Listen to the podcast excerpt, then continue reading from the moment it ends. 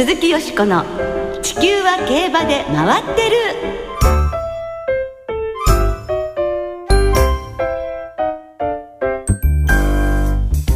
皆様こんばんは。お元気でいらっしゃいますか？鈴木よしこです。地球は競馬で回ってる。この番組では週末の重賞レースの展望や競馬界のさまざまな情報をたっぷりお届けしてまいります。最後までよろしくお付き合いください。今日ご一緒してくださるのは木和田敦アナウンサーです。どうもこんばんは。よろしくお願いいたします。よろしくお願いいたします。実は私昨日まで北海道、はい、ちょっと牧場に取材に行ってまいりました。今の北海道まだ寒いんじゃないですか？そうですね。ちょっと雪も降ったりしたんですが、えー、でも例年よりは暖かく感じたんですよね。あそうですか。はい。少しずつやはり暖冬なんでしょうかね。あるいは着込んでたかという いつもより着てたかっていうことなんですけど、はい、でもまあ POG の取材ということで、はい、やはりもうこの時期が来たのかって感じですよね、まあ、競馬を追いかけるとあっという間ですからね。そうですね、えー、まあトライアルレースが始まって今年のクラシックを目指してね、はい、3歳馬明け3歳馬たちが今頑張ってるわけですけども、えー、もう来年のクラシッククを目指してね2歳馬たちの調教も随分進んでまして、やはりその2歳のデビュー戦が早まったっていうこともあって牧場での調教っていうのも早くなってるんですよね、うん、っていうのを感じて、はい、いろんなところにいろんな影響がねあってだけど馬たちは本当に元気に販路を駆け上がったりいろいろして頑張ってましたよ。はい、先週は今年のクラシックのトライアルチューリップ賞ソウルスターリングまた弥生賞カデナがそれぞれ強い勝ち方で制しましたけれども。はい。まあソウルスターリングですね。強いですね。牝馬ではなんか一頭ね、抜け出してきた感じがしますね。ですね。ゆとりの勝利でしたもんね、えー、あとアドマイヤミヤビっていうところでしょうかね、えー、弥生賞はマスタあの非常にスローなレースになったので、うん、ちょっとそれが残念だったんですけれどもまあカデナはねあのまあ順調に勝ち上がったっていう感じでまあカデナが勝ったんでまたアドマイヤミヤビの強さっていうのを私たちは感じるっていうところもねうん、ねありますよね。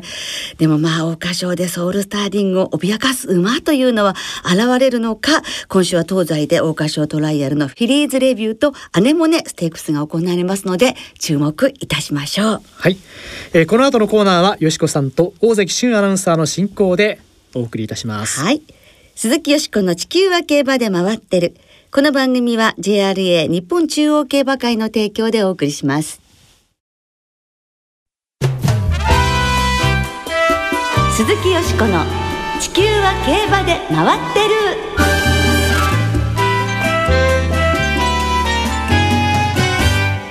2016年最多勝利障害騎手石上真一騎手インタビューということで今週来週と2週にわたりまして去年障害で15勝を挙げ見事最多勝利障害ジョッキーに輝かれました石上真一騎手をスタジオにお招きしてお送りいたします。石上騎手は去年お重長さんとのコンビで大ブレイクしました。春の中山グランドジャンプで JG1 初制覇を飾り暮れの中山大障害も勝って最優秀障害馬に選ばれました。はい。年間10レースある障害の重賞のうち半分の5勝を勝利してらっしゃるんですもんね。これはグレード制導入後の年間最多タイ記録に並びました。それではご紹介いたしましょう。石上真一騎手です。こんばんは。こんばんは。よろしくお願いします。よろしくお願いいたします。ようこそお越しくださいました。お忙しい中、ありがとうございます。それでは簡単に石上騎手の経歴もご紹介しましょう。石上騎手は1982年茨城県生まれの34歳です。2001年に美穂の鳴宮秋光厩舎からジョッキーとしてデビューし、現在はフリー。今年17年目を迎えていますが、JG12 勝を含むジャンプの重賞6勝を挙げています。はい。その重賞6勝のうち5勝を昨年1年間で挙げられたわけですからもう2016年去年はもう石上騎手にとっては本当に素晴らしい年だったのではないですか？そうですね。充実した一年だったと思います、うん、ねどんな感じですかね？そうですね。去年1年間はもう楽しかったですね1年間が、はい。ね本当にねいい結果をね出されたわけですけどデビュー16年目で初の G1 制覇。中山グランドジャンプの時のゴールの瞬間いかがだったでしょう？やっぱデビューしてからずっと G1 ジョッキーになりたかったので、もう本当嬉しかったです。あの中山グランドジャンプはこうサナシオンという人気の馬がいてという JG1 だったんですがどうだったんですか？レース前はやれるという手応えも。手応えありましたね。僕がうまく乗れば勝てるんじゃないかなっていうのはありましたそうですか、はい、そしたら本当に上手にうまく。会心の騎乗で、そうですね。馬も上手に走ってくれたし僕もうまく誘導できたかなとは思いますけれども。去年は年間10レースある障害重賞のうち半分の5勝を挙げられたんですがその重賞5勝のうち4勝をお重長さんで挙げられているんですもんね。ですか？らどんな存在でしょう重長さんは。そうですね。大事なパートナーではありますけどね僕のその向上心を高めてくれる馬でもありますね。やっぱり馬がすごい強くなってるので、まあ、それに僕も負けないように、えー、トレーニングしたりしてますね。そのだんだん強くなっていったというお話がありましたが初めてレースで乗られたのが2015年の6月の東京ジャンプステークスでその時には4着という結果だったんですがこの重調査の最初の印象どんな馬だなと感じました？印象は悪いですねすごい。どうしてですか？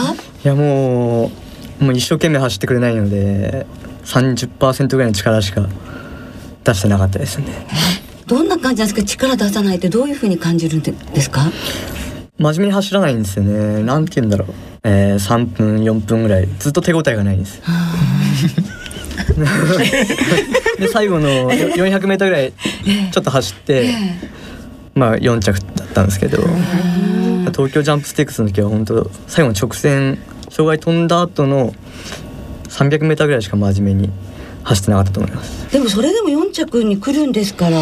そうですね、ね、最後すごい背伸びてきたでしょ？もうまたがった瞬間にポテンシャル高いのは分かるんですけど、ね、もうそれを出さないというか。あのこれをあの教育していかれたわけですねじゃあ。そうですね。もう一つずつ一つずつ。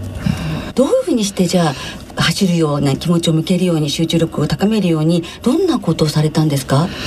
そうですね。もう毎日あのまずコミュニケーション取ろうと思って毎日長距離乗って、まあ、何が嫌なのか何で嫌なのか考えて体がすごい緩かったのでまずその体をうまく使えるように、えー、森林コース行ってまあ傾斜のきつい下り坂とか上り坂を波足で速く歩かすことによってあの体をうまく使えるように徐々に徐々に少しずつなんですけどやってって2015年の中山大障害ぐらいの時にちょっと良くなってきたかなっていうのは感じられました。あそうですか、はい、まあ、結果6着だったんですけど、体の使い方なんかはすごい良くなってるなと思いました。うん。それはあのその森林バドのところで、はい、そのアップダウンのところで波足で鍛えていくって方法はもともとあるんですか？それともそれは石上さんがそういう方法がいいんじゃないかなと思われたんですか？僕がお重には合うんじゃないかなと思って、まあジョッキーがその森林コース行くっつうのが多分なかなかないとは思うんですけど、それぐらいちょっとやってみたいなと思ったので。それは大変ですか？最初そういうふうに大変ですね。もううるさかったですね。森林コース森林バード行ってもう立ち上がったり横にピュッと消えちゃったり。静かなとこなのにね。そうですね。静かなんですけど、鳩とかがバタバタってなってそれともう暴れ回って。でもそういうふうに繰り返し教えていくことによって、はい、そのレースでの手応えにつつながったわけですよね、はい、効果が出たってことですよね。そうですね。徐々にこう体は良くなってるなっていうのを感じたんですけど、うん、まだ気持ちがこう一生懸命走ってないって思えたのでまあその耳ををちょっと外してみたんですけど、うん、それ外した方がどうなるんですか？前向きになりますね。うんすごい耳敏感なんであの絶好が絶好ってわかります？絶好 って舌打ちみたいな。あはいはいはい。っていう。のがすごい効くんですよお重はあだから競馬でも競馬と追い切りしか外さないんですけど、うん、追い切りでも絶好だけですごい動くようになりました。追い切りもあのいやいや走ったんで、えー、時計出る馬じゃなかったんですけど今じゃもう馬なりでいい時計出るようになりました。はあ、じゃあその耳を外してよかったですね。そうですね。あのやっぱり結局そういうあのジョッキーの方とのその声掛けじゃないですけど、ね、はい、そう絶句したり、はい、あといろいろ声掛けしたりすることが聞こえた方が馬も安心できるっていうことですもんね。おじそうですね。おじ長さんはね。やっぱりステッキっていうのはもう最終手段なんで。それまでの浮上でこうどうにかできないかなと。他には例えばゼコの他には何か声掛けはどんなことされるんですか？あの結構喋ります。あの、ほらとか。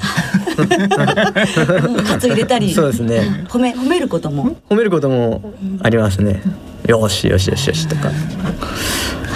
それはなんか今お重長さんの身になってみたんだけど。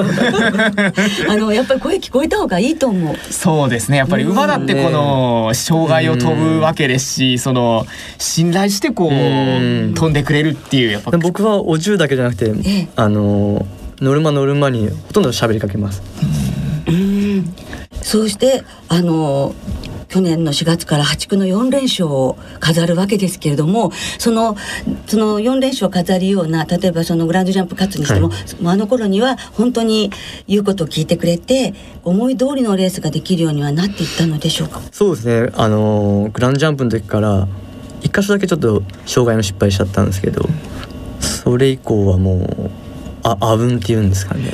こっから飛ぶなとか馬がどうするっていうのがじゃあこうしようとか僕がこうなんだろう本当0コマ何秒で決めるんですけどそれがこう意思疎通がすごいなんだろうなあうんみたいな感じで。はい。いや障害を飛ぶ時にあのスタンドから見ていても綺麗に飛ぶなっていうイメージがあるんですけどね。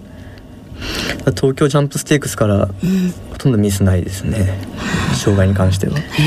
その飛ぶ時とかもだんだんこうコミュニケーションが取れるようになって上手になっていったっていう感じなんですか？僕があお重はここから飛ぶんだなとかっていうのがまず分かってでお重も僕に対してちょっと難しいアプローチの時なんかはどうするっていうのは伝わってきますね。どうすんの？じゃあちょっと遠目から行こうかとか楽しいですねそうですねまだちょっとペース上がってないとこだからちょっと一歩入れてまだスピード上げないで上げない比率をしようかとか。もうちょっと勝負どこだから、ここからはもう行くよっていう、遠目から行か行くよっていうのを伝わ伝わってくれるんですよね。でそれを手綱を通してあるいはその足のね挟んでらっしゃるそうですね。もうそう微妙なとこですよね。ふくらはぎと、えーえー、手綱ですかねから伝わりますね。すごいそこまで行くとやっぱりそうですねもうあれぐらいの馬になるあれぐらいの馬をの感触を知ってるっていうのは僕はすごい幸せ者だと思います。しかもほら手をかけて育てて、ねその成長を見守りながらですもんね。ね障害の重賞4連勝というのは1999年にあのジャンプのグレードが導入されてから初の快挙。だそうでして、この連勝がどこまで続くかっていうことですよね。もうおそらく多くのファンの皆さんもここからどれだけ勝っていくんだろうということで期待のされる一頭であるんですがいよいよおじいちょうさんも今年の初戦が近づいてきましたね。仕上がりというのはどうですか？普通に回ってくれば負けないぐらいの仕上がりだと思います。明日ね阪神でぜひたくさんの方に見ていただきたいですけれどもね。そうですね。そしてあさってはお兄さんにも騎乗されるそうですね。そうですね。気合長さん、まあお重と比べるのはまだちょっとかわいそうなんですけど。センスは感じられるので初めての障害そうですねですね、はい、であのそのまあ上手そうな手応えは感じてらっしゃるっていうこと。まあすごいあの比率に関してはお重に似てると思います。そうですか。はい、じゃあこちらもねぜひ注目していただきたいですね。すね応援してほしいです。そうですね。はい、そしてこう飛躍的にあの成績障害での飛躍的な成績上げられたんですけれども何かご自身に変化があったのでしょうか？そうですね。まあトレーニングはずっとやってたんですけども、まあ、プール行ったりして、うん、えー、心肺機能鍛えたり、うん、あとは普段の調教方法もちょっと少しそその馬に合った調教方法を選んでまず競馬を見据えるんですけど競馬を見据えてこの馬はこういう調教方法がいいかなとか、まあ、そういう調教方法は、まあ、いろんな先輩ジョッキーに聞いて山本ジョッキーだったり関西の高田先輩であったり、まあ、西谷さん北澤さんであったり僕結構いろんな先輩ジョッキーに聞くんですけどもまあ先輩すごいみんな丁寧に教えてくれてそれを教えてもらったものをいろいろチョイスして選んですごい考えて調教してたら去年は結果が出たのでうん。まあ今までがちょっとずさんだったかなと思ってるんですけど。まあそれはね高田先輩にやっぱりお前もっとこうその馬がどういうふうに考えてるかなんで飛ばないの上手に飛べないのかちゃんと考えなきゃダメだっていうふうに言われて。あそれはもうあちらからおっしゃってくださったんですそうですね。あの去年中山グランジャンプの前の日のスクーリングで高田先輩と一緒にスクーリングしたんですけどもその時に「お前もっとこうしろああしろ」っていうふうに。うん、あそれがきっかけのそうですね。ね今年もですからあの本当にお重長さんとね明日記録を伸ばしていただいてますますね今年も頑張って活躍していただきたいと思います。はい。この続きは来週、ね、またたっぷりと伺まだまだ聞きたいことはいっぱいあるのでぜひ来週もまたよろしくお願いしたいと思います。どうも今日はありがとうございました。どうもありがとうございました。鈴木よしこの地球は競馬で回ってる。ここからは週末に行われる重賞を展望していきましょう。今週は土曜日に中京で金庫賞阪神で阪神スプリングジャンプ。日曜日には阪神でフリーズレビュー。中山で中山牝馬ステークスが行われます。まずは3歳牝馬によります。芝の 1400m の G2 フリーズレビューを展望していきましょう、はい、このレースの1着から3着馬には桜花賞への優先出走権が与えられます。では今週もレースのデータをチェックしましょうおやおや。フィリースレビューなんていささか奇妙ではありませんか？過去10年の一番人気の副賞率は 50%3 連単の平均配当は33万2000円。大変な高配当ですがだからといって人を殺していい理由にはなりませんよ。ステップ別に見ると阪神ジュベナイルフィリーズ組が好成績で副勝率が38%と優秀な成績を残しています。レース経験豊富な馬が活躍していて出走回数が3回以下の馬の副勝率が11%しかないのに対し6回出走していた馬の副勝率は27%もあります。最後に一つだけ。クイーンズサリナですね。山本でした。はい杉下右京さん。ちょっと似てたんですかね。ちょっともぐろさんも入ってた感じが しますがさ、でも最後一つだけっていうね、はい、すごい似てたと思うんですけれども、はい、クイーンズサリナと。いうことですね。はい。はい、えー、10日金曜日正午の阪神の天候は晴れ、芝が涼、ダート涼。えー、そして日曜日の阪神は晴れ時々曇り、気温は13度ということなんですけれども、ね、うん、はい。えー、よしこさんはどんな見解を持ってるんでしょうか？はい、やっぱり重賞ウィナーのね、うん、2頭は強いと思います。レーヌミノルとジューコール。ですが、期待したいのは16番のカラクレナイですね。はい、前走非常にね、強かったですよね。決め手は強烈ですし、うん、ね名前もいいですし、ローエングリーン3区ということで、はい、なんか本番に駒進めてほしいと思いますね。はい、ですから6番、15番、16番の3頭ボックスマレンでいきたいと思います。はい、はい、京田さんは？私もほぼ同じですね、よしこさんと、ね、あ、そうですか。えー、はい、レーヌミノルはここまでちょっとね、戦ってきた相手が違いますんでね。えー、えー、この馬がちょっと抜けてるかなという感じです。えー、あとはジューヌエコール、あとからくれない。はい、この辺りでしょうかね。ねあの予選出走権目指して頑張ってほしいと思いますね。はい。えー、続いては土曜日に中京で行われます芝の 2000m の G2 金庫賞を展望していきましょう。はいえー、このレースの1着馬には今年 G1 に昇格しました大阪杯の優先出走権が与えられます、はい、ではこちらもデータをチェックしましょう。金庫賞の過去10年の一番人気の副賞率は 60%3 連単の平均配当は5万8000円。おやおや。僕としたことが肝心なことを見落としていました。開催時期がコロコロ変わっていますし過去のデータは関係ありませんね。とはいうものの中京 2000m という条件はほとんど変わっていません。振り返るとタップダンスシティローゼンクロイツアーネストリーといったリピーターがたびたび出現。またダイバマッチョーレユノピエロなど左回りで好成績を残している馬が格上挑戦ながら上位に食い込んでいます。というわけでアメリカジョッキークラブカップで不利を受けて6着も4勝を挙げている左回りに代わって一変が期待できる那須の生還に注目。あ中京だと栄特別で10着に負けていますね。細かいところが気になってしまうんですね。栄特別は出るところがなく直線で急ブレーキ。やはり本命は那須の生還。山本でした。あ最後に一つだけ、えー、わさび多めで。はい。あ、でも、こちらは似てたんじゃないでしょうか。よかったですね、右京さん。いやもぐろさんに ねでも本当頑張ってくれました。はい。那須の生還です。そうですね。はい。えー、さて、えー、その中京なんですが10日金曜日正午現在の中京天候曇り、えー、芝が涼そしてダートも涼、えー、土曜日の中京は晴れ最高気温は12度ということなんですけれどもね、はい、えー、この金庫賞はよしこさんはどんな予想されてるんでしょうか？はい。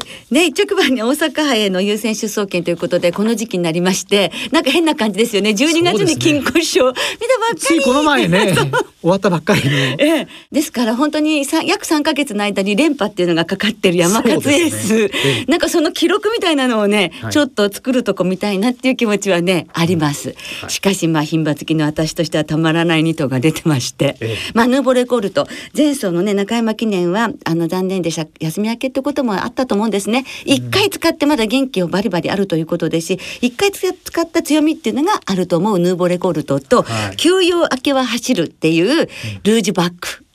ね、この2頭1番と13番。それから山勝エースとステファノスをちょっと入れて天皇賞3着っていうのもありましたので、うん、香港でも3着でした。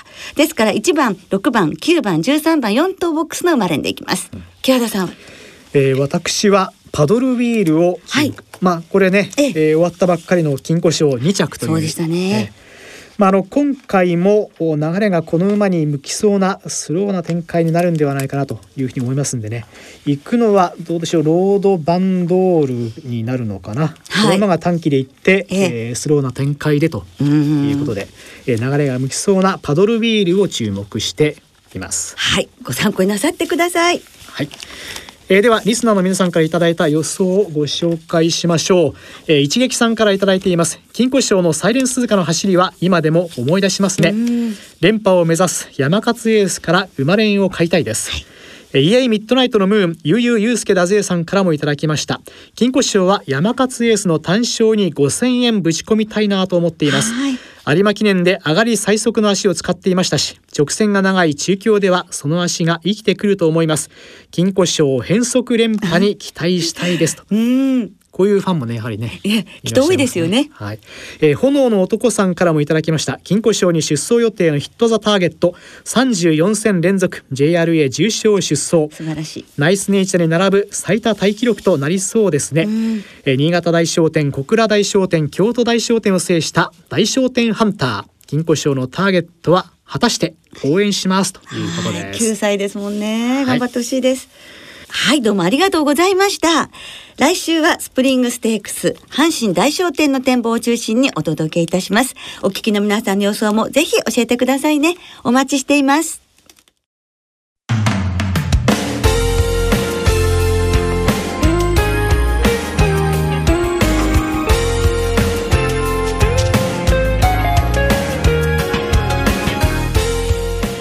今日もそろそろお別れの時間となりました。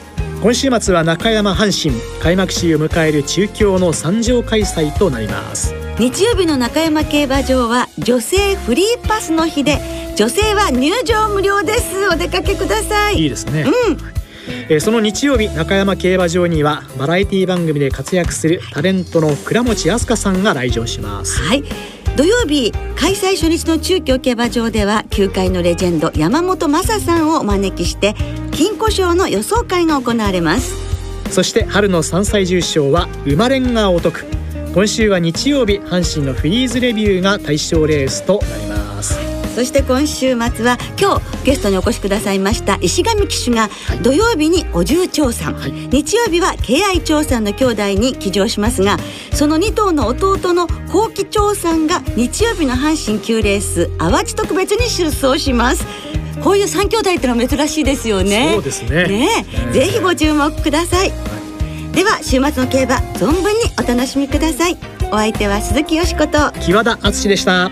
また来週元気にお耳にかかりましょう。鈴木よしこの地球は競馬で回ってる。この番組は JRA 日本中央競馬会の提供でお送りしました。